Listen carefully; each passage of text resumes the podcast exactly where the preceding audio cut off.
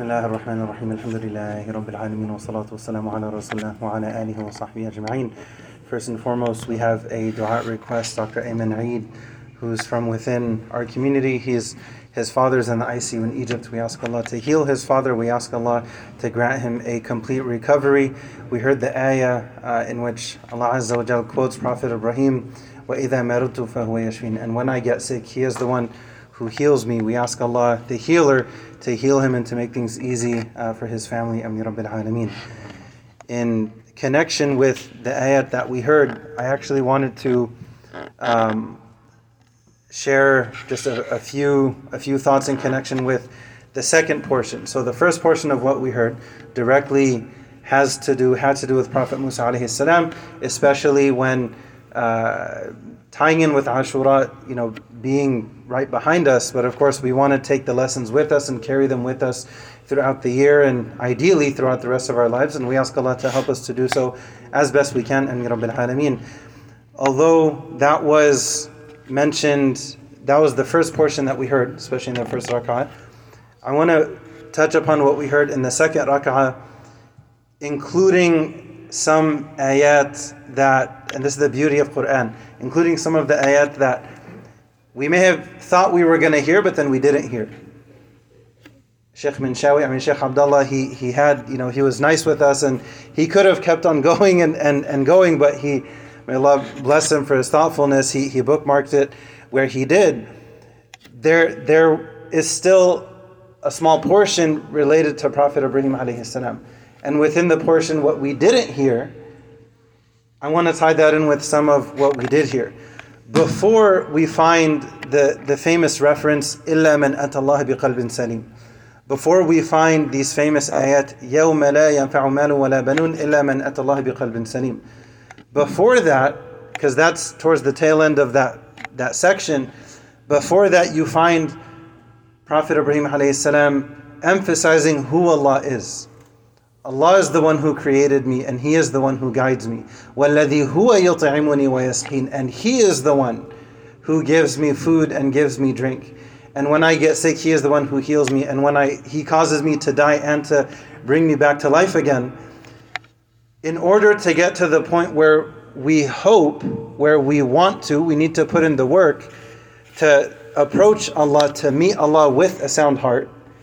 And that's not something in connection with claims, it's not some, something in connection with, with speech per se, but the whole point of certain words like La ilaha illallah is for them to be backed up and lived. الَّذِينَ قَالُوا رَبُّنَ Allah. Allah doesn't stop there.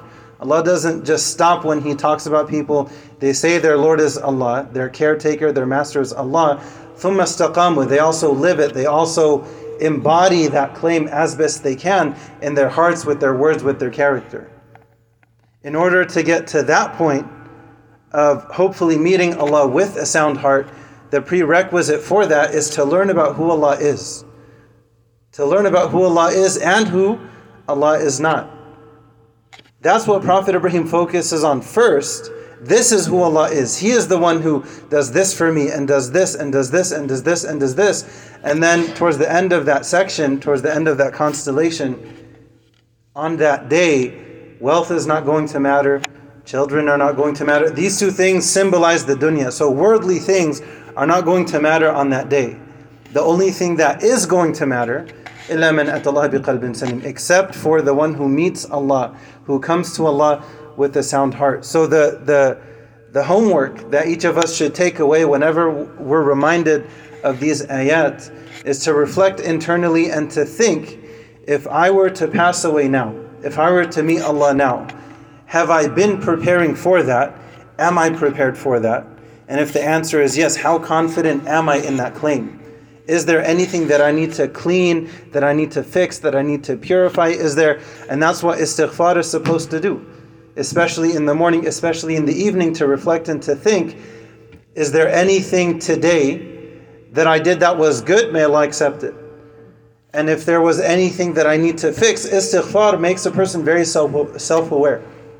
It causes a person to really to brush and floss and to think internally.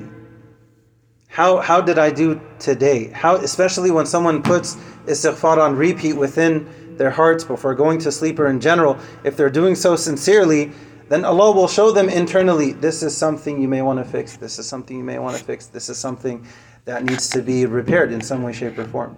Istighfar is something that we always benefit from and is a key ingredient when it ties in with when it comes to meeting Allah with a sound heart. Because if someone meets Allah and their heart is not sound, is not polished, is not prepared, is not ready, then uh, at that point on that day, there's no going back.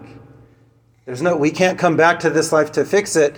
When you find anyone mentioning in the Quran, Ya Allah, send me back, it's never send me back to go make more gold or silver. I wish I had another palace or another this or that. Or the only thing mentioned, send me back so I can do good deeds.